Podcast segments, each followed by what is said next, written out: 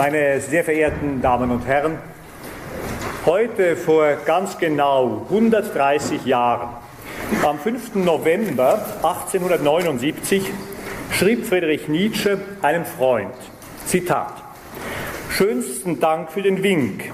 Ich wünsche den Anschein der Frauenverachtung nicht und habe den Passus ganz gestrichen. Zitat Ende. Gemeint ist ein Passus im Manuskript von Der Wanderer und sein Schatten, in dessen ursprünglicher Fassung Nietzsche einige schon damals politisch unkorrekte Bemerkungen über das weibliche Geschlecht zum Besten gab.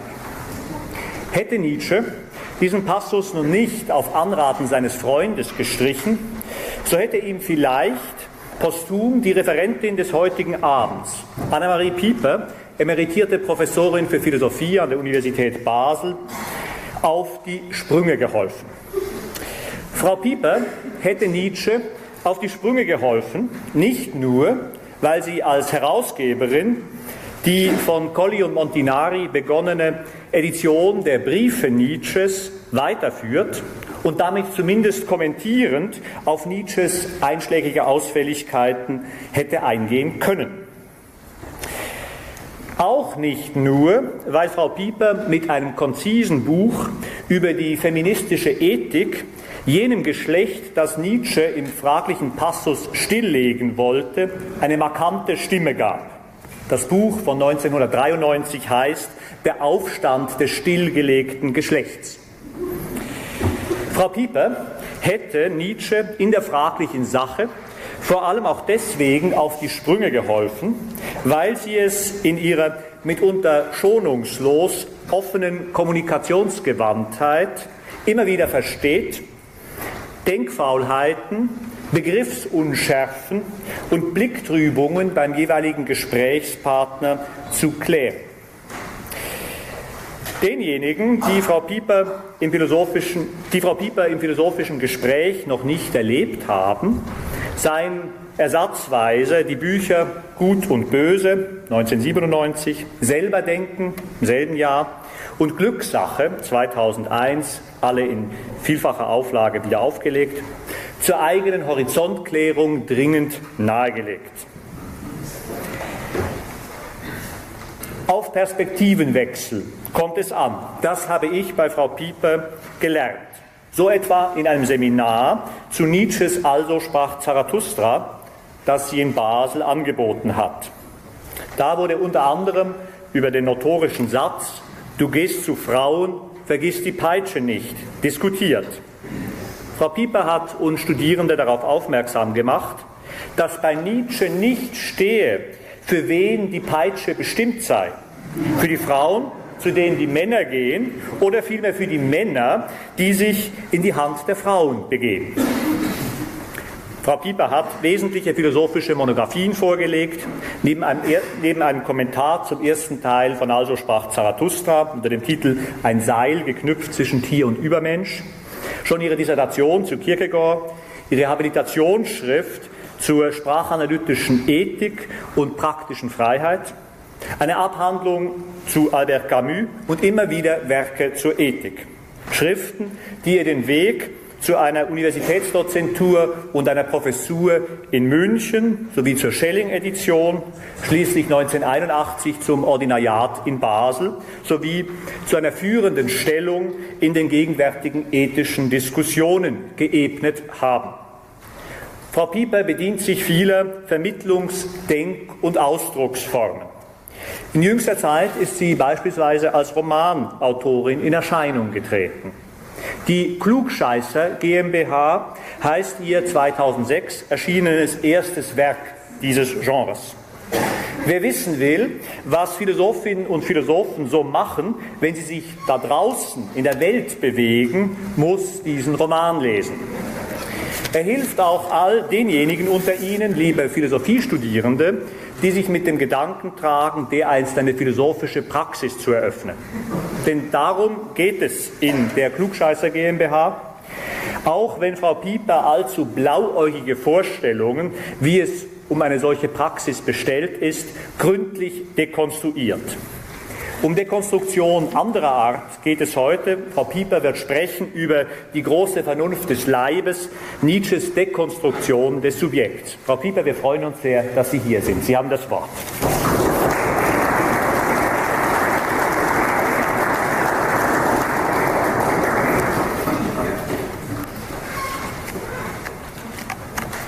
Lieber Herr Sommer, meine sehr verehrten Damen und Herren, als Michel Foucault vor einem halben Jahrhundert in Les mots et les choses behauptete, dass der Mensch verschwinden werde, war dies nicht als Prognose eines Weltuntergangs gemeint und damit verbunden einer Ausrottung der Menschheit. Verschwinden wird vielmehr das Konstrukt Mensch, das Foucault als eine junge Erfindung bezeichnet, die kaum 200 Jahre alt sei und schon bald einer neuen Form des Wissens weichen würde.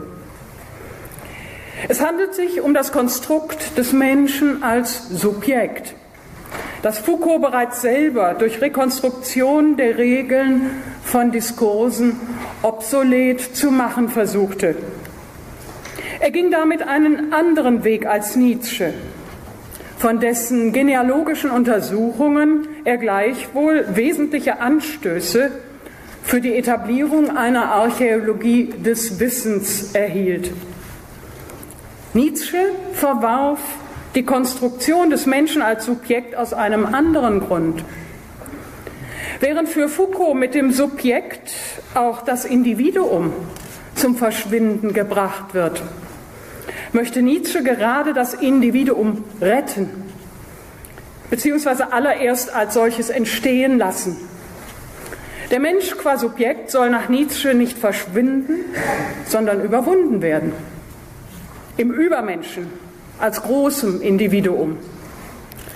Wenn es in der Vorrede zum Zarathustra mehrfach heißt, also begann Zarathustras Untergang, bedeutet dies nicht, dass Zarathustras Leben zu Ende geht, sondern dass er auf dem Sprung ist, sein altes Ich mitsamt dem Ballast der dieses prägenden falschen Ideologie hinter sich zu lassen, um endlich wahrhaft Mensch ein individueller Mensch zu werden. Nietzsches Kritik an der Subjektphilosophie richtet sich nicht gegen die kopernikanische Wende, durch welche das sogenannte ontologische Paradigma durch das mentalistische Paradigma abgelöst wurde. Nietzsche folgte Kant durchaus unter erkenntnistheoretischem Aspekt, indem er zwischen Ding an sich und Erscheinung unterschied. Wir können, so seine schon in der frühen Schrift über Wahrheit und Lüge im außermoralischen Sinne vorgetragene These, wir können die Dinge immer nur erkennen, wie sie für, wie sie für uns sind, jedoch nicht, wie sie an sich sind. Unsere Erkenntnis ist, laut Nietzsche, durch und durch anthropomorphisch. Alle Gegenstände sind mittels der Sprache menschenartig zugerichtet und selbst die Eigenschaften, die wir ihnen objektiv zuschreiben, besitzen nur für uns Objektivität und bleiben daher höchst subjektive Gebilde, Erscheinungen eben gemäß der kantischen Terminologie. Zum Beispiel attestieren wir dem Stein Härte, weil er sich für uns so anfühlt. Doch aus der Perspektive eines Vogels oder eines Insekts könnte er völlig andere Eigenschaften haben. Ganz zu schweigen von den Prädikaten, die der Stein sich an sich als sein Wesen zuschreiben würde, hätte er ein Bewusstsein von sich. Nicht einmal Raum und Zeit als die unverrückbaren Koordinaten, mit deren Hilfe wir empirische Gegenstände feststellen, sind für Nietzsche etwas objektiv Gegebenes. Vielmehr erzeugen wir sie, ich zitiere, in und aus uns mit jener Notwendigkeit, mit der die Spinne spinnt. Wie die Spinne ein Netz produziert, um darin ihre Beute zu fangen, so spannen wir Raum, Zeit und Zahlverhältnisse wie Fäden aus, um mittels ihrer Ordnungs- und Struktursysteme der Dinge habhaft zu werden und sie uns begrifflich einzuverleiben. Nietzsche geht mit Kant also dahingehend einig, dass unsere menschliche Perspektive ein unhintergehbares, subjektives A priori ist. Und wir die Dinge nur so weit erkennen, als sie unseren Bewusstseinsstrukturen entsprechen. Die Wirklichkeit erfassen wir nicht als eins zu eins Abbildung, sondern nur als Konstrukt. Kantisch ausgedrückt, als kategorial vermitteltes Raum-Zeitgebilde. Warum Nietzsche gleichwohl heftig gegen Kant polemisierte, erschließt sich schon daraus, dass er ihn in der Götzendämmerung als den verwachsensten Begriffskrüppel, den es je gegeben hat, beschimpfte. Kant habe, so der Vorwurf, die Rolle des Verstandes bei der Urteilsbildung maßlos überschätzt und dabei das Ich als intellektuellen Konstrukteur von Wirklichkeit massiv aufgewertet. Zarathustra spricht abschätzig vom kleinen Ich, das nur Ich sagt, wohingegen die große Vernunft Ich tut. Verführt durch die scheinbar zentrale Rolle, die Kant dem Ich denke, dass alle meine Vorstellungen muss begleiten können, zuweist, nimmt der Verstand sich immer wichtiger bis er am Ende meint, auf den Beitrag der Sinne verzichten zu können und sich eine eigene reine Begriffswelt schafft, die er für höherrangiger erklärt als die empirische Welt. Genau an diesem Unterschied, so meine ich, an diesem Unterschied zwischen Ich sagen und Ich tun, lässt sich Nietzsches Kritik der Subjektphilosophie festmachen. Das Ich, das tut, handelt nämlich. Nun könnte man erwidern, dass auch das kantische Ich handelt, das Ich der praktischen Vernunft nämlich, das seinen Willen autonom bestimmt. Da auch Nietzsche selber das Tun des Ich als einen autonomen Akt auffasst, scheint seine Kritik an Kant auf schwachen Füßen zu stehen. Zitat aus dem Zarathustra. Kannst du dir selber dein Böses und Gutes geben und deinen Willen über dich aufhängen wie ein Gesetz? fragt Zarathustra einen Schüler, um zu prüfen, wie weit dieser bereits seiner selbst mächtig geworden ist. In dieser Testfrage geht es offensichtlich um Autonomie. Autos, nomos, sich seinem Wollen, sich in seinem Wollen an ein selbstgegebenes Gesetz halten. Die Betonung liegt in Zarathustras Frage jedoch auf dem Dein. Dein Gutes und Böses, dein Wille. Das Ich, das tut, handelt völlig frei, indem es nur tut, was es will. Trotzdem redet diese Freiheit nicht der Beliebigkeit, der Regellosigkeit das Wort. Sie ist also keine Willkürfreiheit, denn das Ich orientiert sich ja an einem Nomos, an einer Norm, einem Gesetz. Doch dieses Gesetz ist strikt individuell. Es ist mein Wille, der sich darin artikuliert und festschreibt, was das für mich Gute und Böse ist. Dieser Wille ist in einem radikalen Sinn autonom, insofern er jede Art von Fremdbestimmung von vornherein ausschließt. Der Autonomiebegriff hingegen, den die kantische und die christliche Ethik als Prinzip der Moralität behaupten, enthält aus Nietzsches Sicht ein heteronomes Element, das die Freiheit des handelnden Ich unterminiert. In Kants Ethik liegt die Fremdbestimmung darin, dass das individuelle Ich durch das Konstrukt eines vernünftigen Subjekts ersetzt wird das gleichsam als Stellvertreter für alle Individuen fungiert und diesen exemplarisch vorführt, wie man das je eigene Wollen ausschaltet, um zu einem allgemeinen Gesetz zu gelangen. Einem Gesetz, das für die Willensbildungsprozesse jedes einzelnen Menschen Verbindlichkeit beansprucht. Dieses Konstrukt eines geschichtslosen, überindividuellen, mit einem Sollenskoeffizienten versehenen, vernünftigen Subjekts, das den Willen der Individuen auf ein allen Menschen gemeinsames Ziel ausrichten soll, stellt für Nietzsche einen inakzeptablen Eingriff in das Selbstbestimmungsrecht des Einzelnen dar.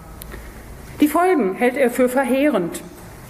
Auf der Folie des vernünftigen Subjekts, das für sich die Definitionsmacht über Gut und Böse beansprucht, entsteht eine Herde uniformer, fantasieloser Massenmenschen ohne einen eigenen Willen, die, indem sie Ich sagen, ich kleingeschrieben, nur nachplappern, was ich großgeschrieben vorschreibt, nämlich den Verzicht auf das, was ich kleingeschrieben will.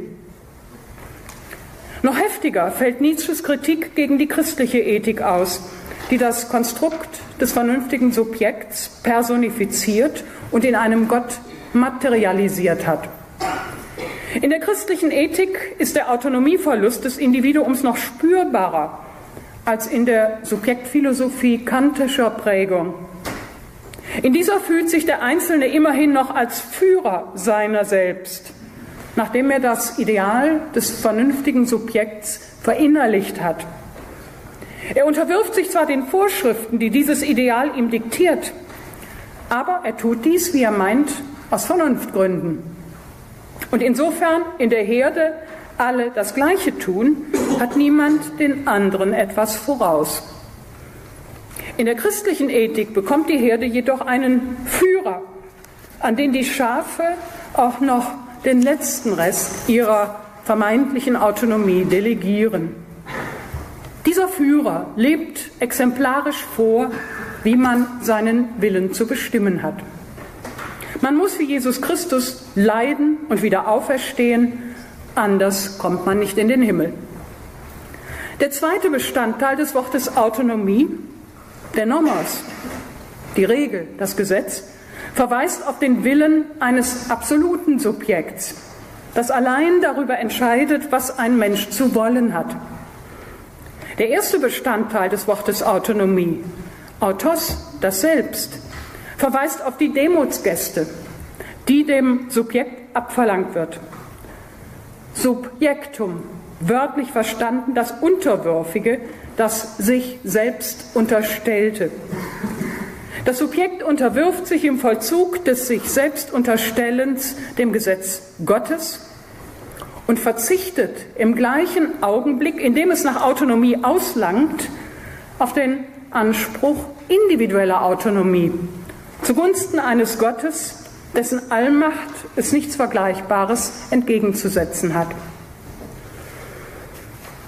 Wie kann das Individuum seine Freiheit zurückgewinnen, nachdem es begriffen hat, wie es sich selbst versklavt hat, anstatt sich zum Herrn seiner selbst zu machen? Nietzsches drastische Antwort lautet, es muss Gott töten.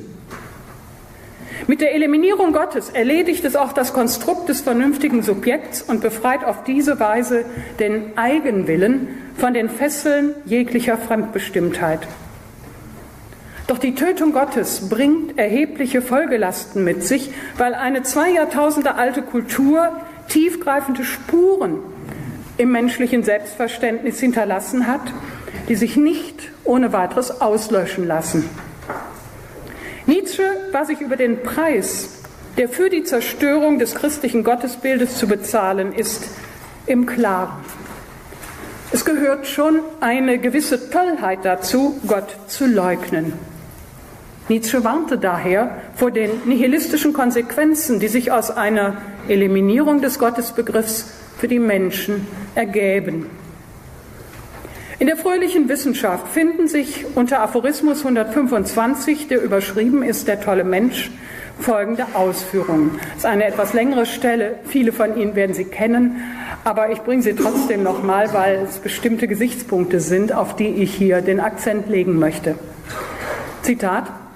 Habt ihr nicht von jenem tollen Menschen gehört, der am hellen Vormittage eine Laterne anzündete, auf den Markt lief und unaufhörlich schrie, ich suche Gott, ich suche Gott.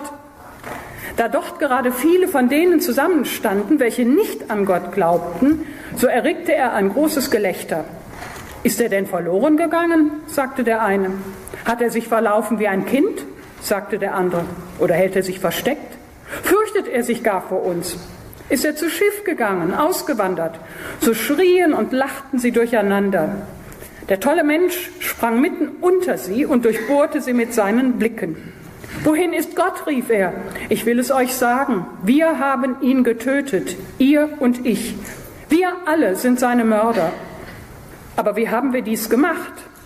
Wie vermochten wir das Meer auszutrinken? Wer gab uns den Schwamm, um den ganzen Horizont wegzuwischen? Was taten wir, als wir diese Erde von ihrer Sonne losketteten? Wohin bewegt sie sich nun?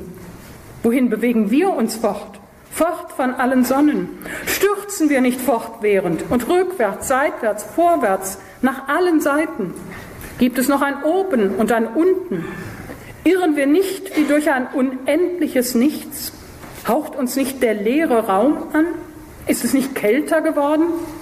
Kommt nicht immerfort die Nacht und mehr Nacht? Müssen nicht Laternen am Vormittage angezündet werden? Hören wir noch nichts von dem Lärm der Totengräber, welche Gott begraben? Riechen wir noch nichts von der göttlichen Verwesung? Auch Götter verwesen. Gott ist tot, Gott bleibt tot und wir haben ihn getötet. Wie trösten wir uns, die Mörder aller Mörder? Das heiligste und mächtigste, was die Welt bisher besaß, es ist unter unseren Messern verblutet. Und wer wischt dieses Blut von uns ab? Mit welchem Wasser können wir uns reinigen? Welche Sühnen feiern? Welche heiligen Spiele werden wir erfinden müssen? Ist nicht die Größe dieser Tat zu groß für uns? Müssen wir nicht selber zu Göttern werden, um nur ihrer würdig zu erscheinen? Der tolle Mensch. Ein Narr einerseits, und Narren haben ja einen Freibrief, um ungeschminkt über die Wahrheit zu reden. Andererseits ein Verrückter, der den Verstand verloren hat angesichts seiner Zeitdiagnose. Der tolle Mensch also macht in seiner sich pathetisch steigernden Rede auf die dramatischen Konsequenzen der Eliminierung Gottes aufmerksam. Dass sich einer am helllichten Tag mit einer Laterne auf die Suche nach Gott macht, ist schon seltsam genug. Wozu dieses zusätzliche Licht? Der helle Tag weist darauf hin, dass das finstere Mittelalter bereits überwunden ist. Die Aufklärung hat die dunklen Nischen des Aberglaubens mit dem Licht der Vernunft ausgeleuchtet und den Nachweis erbracht, da ist nirgends ein Gott. Was will aber dann der tolle Mensch noch mit einer Laterne, wenn doch alles hell erleuchtet und klar erkennbar ist? Welche Nacht ist für ihn heraufgezogen? Offenbar hat die Vernunft vergessen, sich selbst zu durchleuchten, ihren Anspruch zu hinterfragen und die Konsequenzen zu überdenken, die sich aus der Eliminierung Gottes aus dem Welt- und Menschenbild ergeben. Die Spötter, die sich zu Beginn des Textes über den tollen Menschen lustig machen, haben das Drama noch gar nicht begriffen, in welchem eine gottlos gewordene Menschheit die Hauptrolle spielt. Sie, denen Gott nichts mehr bedeutet, haben nicht erkannt, dass seine Abwesenheit andere Folgen hat, als wenn jemand sich verlaufen oder versteckt hat oder ausgewandert ist. In dem Fall wäre er immerhin noch vorhanden und könnte jederzeit ausfindig gemacht werden. Aber jemand, der getötet wurde, kommt nicht zurück. Seine Abwesenheit ist nicht bloß vorübergehend, sondern für immer. Wenn Nietzsche hier von Mord spricht, dann greift er zwar vordergründig die Kreuzigung Jesu Christi auf, aber was er im übertragenen Sinn meint, ist die radikale Abkehr von Gott als dem personifizierten Übersubjekt, dessen Wille den Menschen als Leitfaden und Gängelband für ihr Handeln gedient hat. Der Preis dafür ist hoch, denn die Lücke, die Gott hinterlässt, ist nicht einfach eine Leerstelle, sondern sie bringt das gesamte Weltgefüge ins Wanken. Die Bilder, durch die Nietzsche dies anschaulich macht, sind eindrücklich. Sie beschwören ein Endzeitszenario herauf. Was wird aus der Welt, wenn man sie der Sonne beraubt? Es wird dunkel und kalt. Horizontlos und ohne Mittelpunkt, um den sie kreisen kann, stürzt die Erde ins Nichts. Was Nietzsche hier beschreibt, ist die Erfahrung, die jemand macht, der keinen Gott anerkennt und ohne religiöse Beziehung, allein und orientierungslos auf sich selbst gestellt, plötzlich gewahr wird, dass er jene sinnstiftenden Leistungen, die er zuvor Gott zugeschrieben hat, nun selbst aus eigener Kraft erbringen muss, ohne doch wie Gott allmächtig zu sein. Und nicht nur das, er muss sich auch noch mit den Schuldgefühlen herumplagen, die sich bei ihm als Gottesmörder unausweichlich einstellen. Sie suggerieren ihm, dass der Befreiungsschlag zwar dazu geführt hat, dass er die Kette losgeworden ist, an die er gebunden war, gleichzeitig aber jeglichen Halt verloren hat. Das Positive der Kette war ja gerade, dass sie seinen Lebensbereich auf ein überschaubares Maß begrenzte und ihn daran hinderte, sich im Nichts zu verlieren. Nunmehr bindungslos stellt er fest, dass er zwar radikal frei geworden ist, aber nichts mehr hat, woran er sich halten kann. Die Stütze, die ihm seine an Gott angepflockte Kette gab, hat er weggeschlagen. Mit dem Ergebnis, dass alles, was ihm bisher als vernünftig und sinnvoll erschien, keine Geltungskraft mehr besitzt, weil ohne die göttliche Autorität die Sinnziele fehlen, die erreichen zu wollen der menschliche Wille verinnerlicht hatte.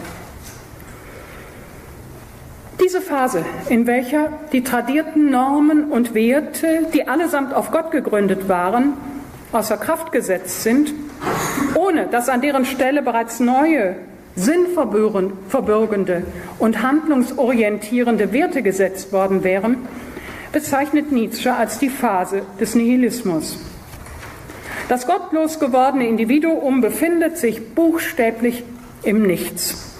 Es gibt nichts mehr, das anerkennungswürdig wäre. In dieser verzweifelten Lage ist aus Nietzsches Sicht nur eine Rettung möglich. Der Mensch muss sich auf sich selbst besinnen und alle seine Kräfte anspannen, um dem Nichts etwas entgegenzusetzen. Etwas, wofür zu leben sich lohnt. Zwar gäbe es auch die Möglichkeit, den geopferten Gott wiederzubeleben. Aber wenn der tolle Mensch sagt, dass auch Götter verwesen, dann deutet dies darauf hin, dass nach der geistigen Zersetzung des Gottesbegriffs das ursprüngliche religiöse Verhältnis nicht umstandslos wiederhergestellt werden kann. Und gegen eine Wiederbelebung sprechen auch all die Gründe, die zum Tod Gottes geführt haben.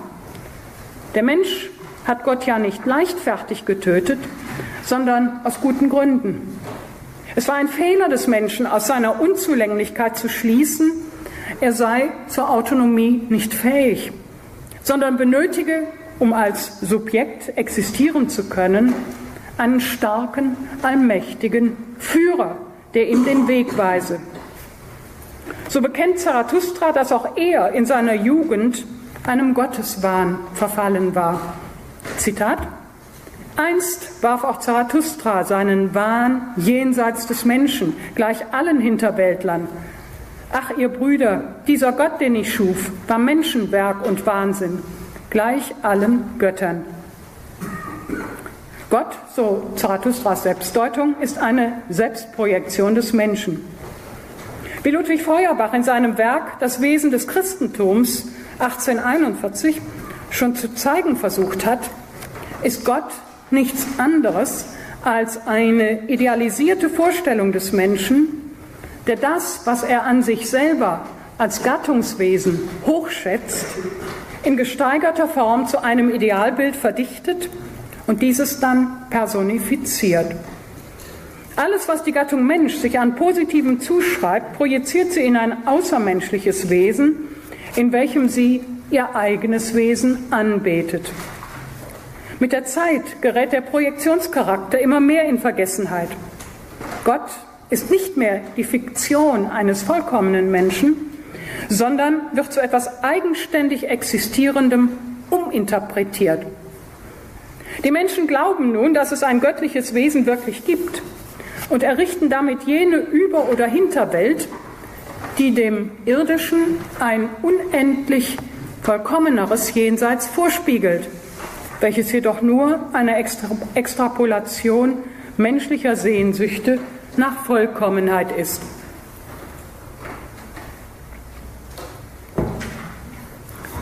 Wenn der tolle Mensch von Gottesmord spricht, dann gilt es mit Zarathustra zu durchschauen, dass es eben jener Wahn ist, Gott existiere wirklich, der zerstört werden muss, damit der Mensch aufhört, seine eigenen Hirngespinste für real zu halten. Zarathustra hatte seinem Gott sein eigenes Antlitz verliehen.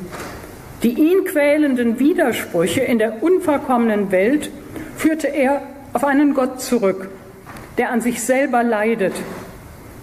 Aber es war seine, Zarathustras persönliche Sicht auf die Dinge, die er dem Schöpfer unterschob.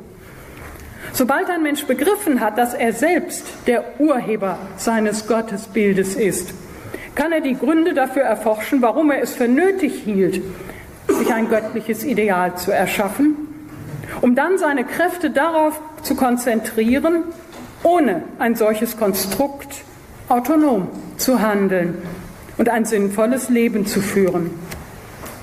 Doch woher sollen diese Kräfte kommen? Eine Antwort auf diese Frage findet sich in der fröhlichen Wissenschaft. Ich zitiere, es gibt einen See, der es sich eines Tages versagte, abzufließen und einen Damm dort aufwarf, wo er bisher abfloss.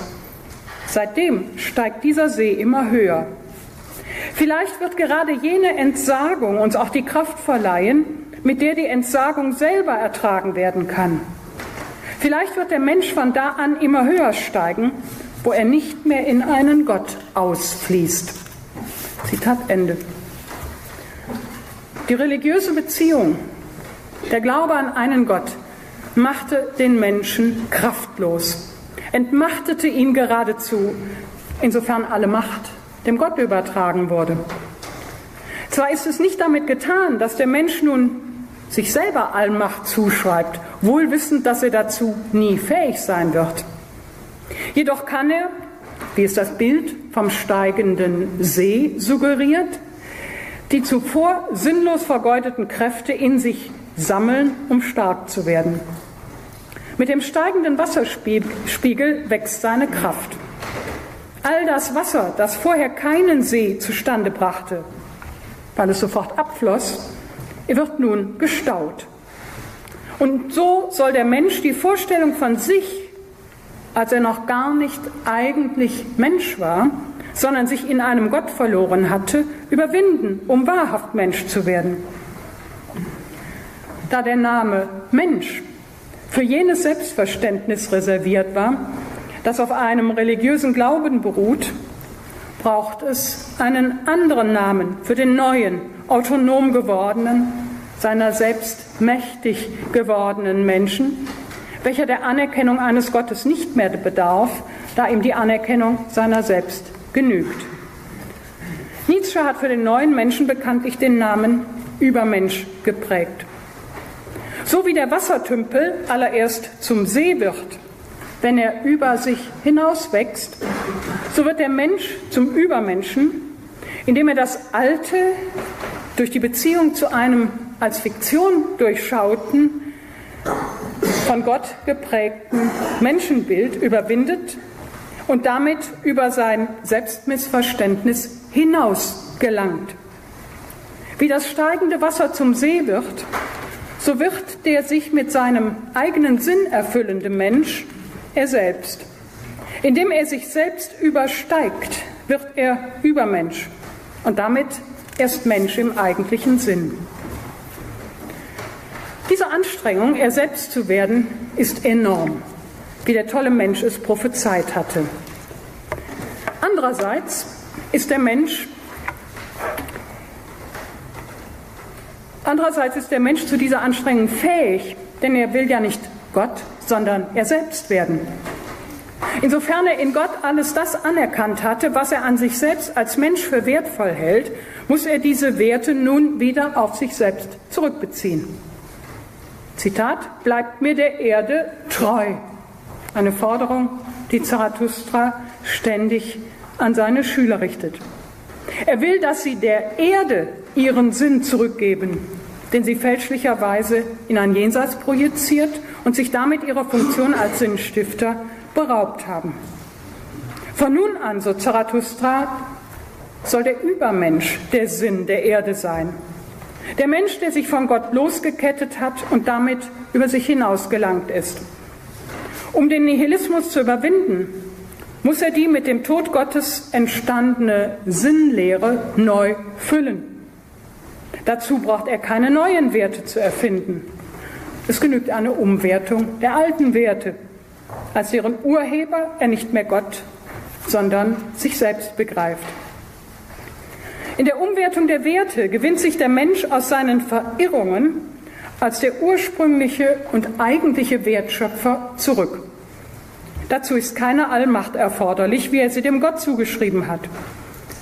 Vielmehr ist es der von Nietzsche sogenannte Wille zur Macht, der ihn über sich hinaustreibt.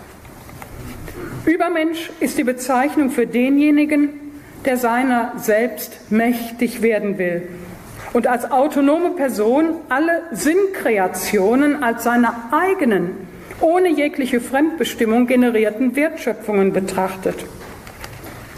Die mit der Umwertung des Menschen zum Übermenschen einhergehende Umwertung aller Werte lässt eben diese Werte in einem neuen Licht erscheinen.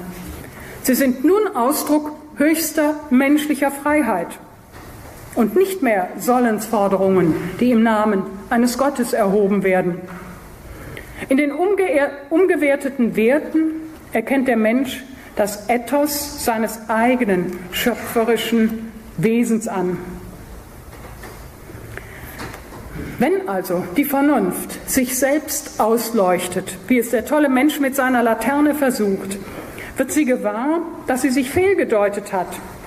Insofern sie keineswegs ein überzeitliches, ungeschichtliches A priori ist, wie es das Konzept des vernünftigen Subjekts unterstellt, sondern dass sie als Vernunft eine Vorgeschichte hat, in deren Verlauf die Vernunft selber entstanden ist, hervorgegangen aus einem vernunftlosen Anfang.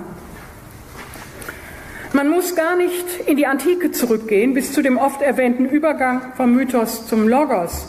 Und man muss gar nicht zurückdenken an den Urknall. Das liegt Nietzsche hier fern. Entscheidend ist für ihn die Art und Weise, wie die, wie die Vernunft sich aus ihrem irrationalen Ursprung befreit hat und, das war ihr Fehler, wie sie sich in der Abkoppelung vom Willen absolut gesetzt hat. Seine Lesart der Geschichte der abendländisch-christlichen Metaphysik versucht den Glauben an die Voraussetzungslosigkeit der Vernunft als einen Irrglauben zu entlarven. Nicht um die Vernunft insgesamt zu destruieren, sondern um einem anderen, angemesseneren Verständnis von Vernunft den Boden zu bereiten. Zarathustras Rede von den drei Verwandlungen ist, was die Etappen der Herkunftsgeschichte der Vernunft betrifft, aufschlussreich für die Menschwerdung. Die erste dieser drei Verwandlungen, die erste Verwandlung des Menschen ist die Folge einer Abrichtung. Der naturwüchsige Wille wird ihm abtrainiert, um ihn zum Gehorsam gegenüber einem mächtigeren Gebieter zu zwingen. Wie das Kamel beugt er demütig die Knie und lässt sich mit den überlieferten Wertschätzungen beladen, die schon Generationen vor ihm als Richtlinien für vernünftiges Handeln befolgt haben. Auf der Kamelstufe findet sich der Mensch als heteronom bestimmtes Subjekt vor, das daran gewöhnt ist, sich fremden Befehlen zu unterwerfen. Die zweite Verwandlung geschieht, wenn sich im Kamel der unterdrückte Eigenwille regt und es seiner Lasten überdrüssig mit diesen seine Unterwürfigkeit abschüttelt. Das Kamel verwandelt sich in den Löwen, der die abgeworfenen Lasten zerfetzt und in die Wüste stürmt, womit Zarathustra andeutet, dass die Löwenstufe die des Nihilisten ist, der sämtliche Geltungsansprüche, die von außen in Gestalt tradierter Normen und Wertsysteme an ihn herangetragen werden, kompromisslos zurückweist, indem er ihnen sein Ich will nicht entgegenhält. Die Wüste, in die er sich damit begeht, begibt, ist eine gänzlich sinn- und wertbereinigte Zone, in welcher nichts mehr gilt außer dem Anspruch des Löwen auf Autonomie. Allerdings bleibt dieser Anspruch, mit dem er darauf beharrt, sein Handeln ausnahmslos selbst zu bestimmen, praktisch folgenlos, weil er es nicht schafft, die vakant gewordene Stelle des tradierten Wertekanons durch eigene Werte zu ersetzen. Die Wüste also mit Oasen auszustatten, die er anlegt. Er verausgabt sich im Nein-Sagen zu allen vorgegebenen Sinnkonstrukten und verpasst darüber das Ja-Sagen zu einem eigenen Sinnentwurf. Der Typus des Löwen steht demnach für ein Subjekt, das sich darin erschöpft, Autonomie für sich zu reklamieren, ohne sie handelnd umzusetzen. Nietzsche meinte, dass die meisten Menschen auf der Kamelstufe stehen bleiben, nur wenige die Löwenstufe erreichen und noch wenigere die dritte Verwandlung durchstehen, die Verwandlung zum Kind. Der Name Kind deutet an, dass erst auf dieser Stufe der Mensch zum Menschen wird. Die tierischen Vorstufen sind überwunden. Das Kamel einerseits, das für das Rudelverhalten steht und die Ebene des Common Sense repräsentiert. Der Löwe andererseits, der als Typus des wilden Einzelgängers dem radikalen Skeptiker entspricht. Auf der Stufe des Kindes fängt der Mensch an, als Mensch zu existieren, als ein individueller Mensch. Zitat, Unschuld ist das Kind und Vergessen. Ein Neubeginnen, ein Spiel, ein aus sich rollendes Rad, eine erste Bewegung, ein heiliges Ja sagen. Dieses Kind verdankt seiner Existenz keinen Fremdfaktoren. Es ist das Produkt einer Selbstgeburt, eines Aktes vollkommener Freiheit. Kein äußerer Antrieb hat das aus sich rollende Rad in Bewegung gesetzt. Vielmehr hat es sich aus eigener Kraft mobilisiert. Mit dem Kind ist die Vernunft entstanden. Nicht die theoretische und nicht die praktische Vernunft, sondern die ästhetische Vernunft. Die befreit von den Zwängen des Ja-Sagens der Herde im Common Sense und des Nein-Sagens im Skeptizismus des einsamen Denkers spielerisch mit den Versatzstücken seiner selbst umgeht, sie nach Lust und Laune zurechtmacht und miteinander vernetzt, sie als Kunstwerk auf Zeit erschafft, das ständig veränderbar, zerstörbar und neu gestaltbar ist. Der Übergang vom Löwen zum Kind markiert somit eine radikale Zäsur, die Zarathustra dazu veranlasst, dieses Kind, mit dem das eigentliche Menschsein beginnt, nicht mehr Mensch, sondern eben Übermensch zu nennen. Da der Name Mensch mehr als zwei Jahrtausende als Gattungsname für die Kamel- und die Löwenmenschen diente, taugt er für das Kindindividuum nicht mehr, das die Mentalität des Menschen überwunden hat und deshalb nicht mehr Mensch, sondern Übermensch heißen muss. Dies ist eine rein formale Bezeichnung, so wie man von einer Weiterentwicklung des Affen zum Überaffen sprechen musste, bevor man dem Überaffen den Namen Mensch gab. Allerdings erfolgt die Bezeichnung des Kindes als Übermensch aus der Außenperspektive desjenigen, der den Stufenweg der Autonomwerdung des Individuums nachträglich rekonstruiert. Das Kind selber geht in seinem Spielen auf, unbekümmert um seine Vor- und Herkunftsgeschichte und die darin für das Sinnverständnis zentralen Begriffe. Unschuld ist das Kind und Vergessen. Dass es sich als Mensch auf der Kamel- und der Löwenstufe verfehlt hat und dadurch schuldig geworden ist, spielt keine Rolle mehr. Frei von den Altlasten der Vergangenheit lebt es im Jetzt. In jedem Augenblick sich neu einlassend auf das Abenteuer seiner Selbstwerdung und auch auf der Kindstufe, muss man hinzufügen, ist das Individuum nicht ungefährdet. Das Vergessen der Vorstufen ist zwar notwendig für den radikalen Neuanfang, doch das Kamel und der Löwe sind damit nicht ein für allemal überwunden. Sie bleiben ein integrativer Teil der individuellen Entwicklung und können sich auch auf der Kindstufe jederzeit zurückmelden. So kann es passieren, dass das Kind die Stimme des Common Sense oder des einsamen Denkers in sich vernimmt und ihr Gehör schenkt, anstatt sie mit den Mitteln der ästhetischen Vernunft zum Schweigen zu bringen. Wenn das Kind der Suggestivkraft dieser Stimmen verfällt, läuft es Gefahr, auf die Ebene des unkritischen Wir oder des skeptischen Ich zurückzufallen. Es wird wieder Subjekt, wieder Mensch und geht seiner mühsam erworbenen individuellen Autonomie verlustig. Der Übermensch ist somit kein Endzustand, in welchem die Geschichte des Individuums aufhört, sondern der Mensch ist ständig gleichsam auf dem Sprung über sich hinaus. Diese Bewegung des Überhinaus kennt keinen Stillstand. Sie ist der Motor der ewigen Wiederkehr des Gleichen, der ununterbrochen zum Weitergehen und zur Überwindung des jeweils Erreichten antreibt. Die Stufe des Kindes als solche kann jedoch nicht mehr überwunden werden.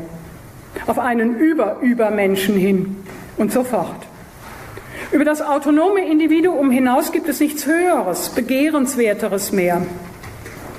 Aber wie der Tümpel, dessen Wasserspiegel wächst und einen immer größer werdenden See bildet, nachdem er seine Wasserabflusslöcher verstopft hat, so steigert und intensiviert sich auch die Sinnfülle des Menschen, sobald er seine Kräfte bündelt und sich zum Übermenschen aufschwingt, anstatt seinen Willen durch Einstimmen in den Chor der kollektiven Ja-Sager oder durch verzweifelte Ablehnung aller im Namen eines Gottes bzw. eines vernünftigen Subjekts erhobenen Geltungsansprüche zu schwächen. Werfen wir zum Schluss noch einmal einen Blick auf die Vernunft, die erst auf der Kindstufe als Vernunft in Erscheinung tritt, als ästhetische Vernunft, die zwar wie das sich selbst gebärende Kind ihre Entstehungsgeschichte vergessen und damit die Kamelstufe des Common Sense und die Löwen, Löwenstufe des einsamen Denkers hinter sich gelassen hat. Aufgrund des Vergessenhabens ihrer Herkunft aus dem Irrationalen, Unvernünftigen, aber ständig der Gefahr ausgesetzt ist, ihre eigene Perspektive zu verabsolutieren und sich als reine Vernunft zu stilisieren, die sich ausschließlich mit ihren eigenen, von allem Außervernünftigen gereinigten Gedankenkonstrukten beschäftigt. Als ästhetische Vernunft hat sie jedoch nicht nur die Aufgabe, das Leben künstlerisch zu gestalten, sondern, wie es die doppelte Bedeutung des griechischen Wortes Aesthesis andeutet, bei dieser Gestaltung die Sinnlichkeiten, insbesondere den Willen mit einzubeziehen. Die Subjekttheorien kantischer Provenienz plädieren für eine Unterjochung des Willens durch die Vernunft. Nur der unterwürfige Wille ist ein guter Wille. Und am besten wäre die vollständige Ausschaltung des Willens. Für Nietzsches käme dies einer Selbstverstümmelung der Vernunft gleich. Zitat, den Willen überhaupt eliminieren, die Affekte samt und sonders aushängen. Gesetzt, dass wir dies vermöchten, wie? Hieße das nicht den Intellekt kastrieren?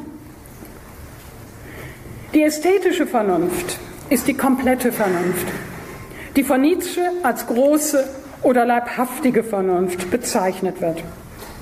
Die Metapher des Leibes weist darauf hin, dass der gesunde Organismus Pate steht für ein antihierarchisch strukturiertes Vernunftkonzept, in welchem nicht nur die Stimme des Kopfes, sondern auch die des Herzens und des Bauches zählt.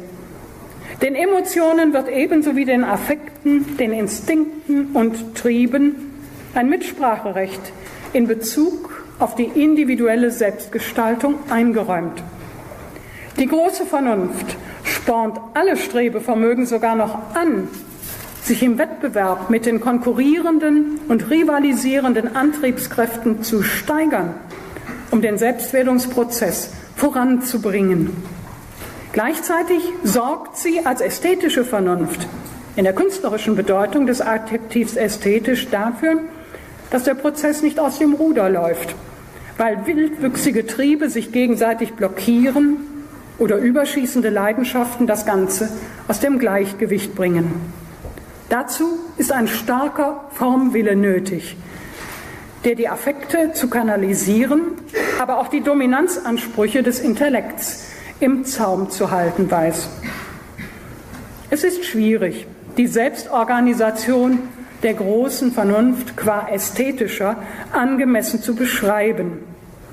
Ihre einheitsstiftende Kraft ist es ja, die den Leib als ein flexibles Ganzes zusammenhält, bei gleichzeitiger Akzentuierung der Differenz der Teile. Das Bild vom Orchester und seinem Dirigenten legt sich nahe ruft aber wieder die Vorstellung eines Subjekts hervor, dessen Wille sich alles zu unterwerfen hat. Man müsste daher die Analogie erweitern und die große Vernunft als Komponisten, Dirigenten und Orchester in einem charakterisieren, deren Zusammenhalt durch die Partitur gewährleistet ist. Lieber möchte ich jedoch die Tätigkeit der großen Vernunft mit einem Ausdruck Sören Kierkegaards charakterisieren.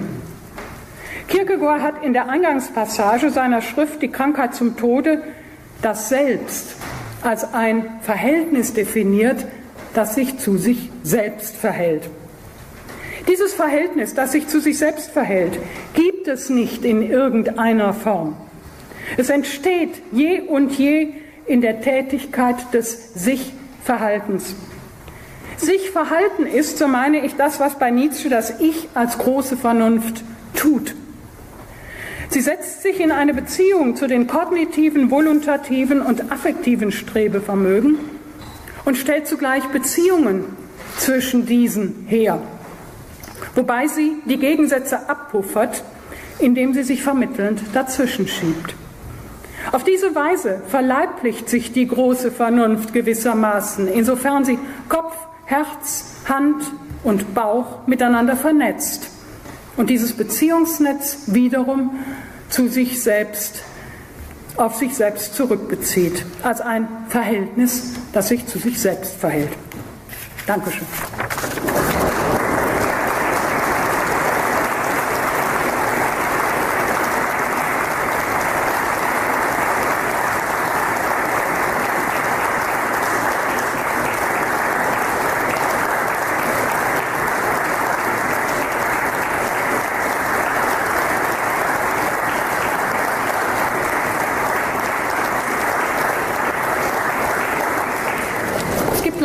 Keine Diskussion.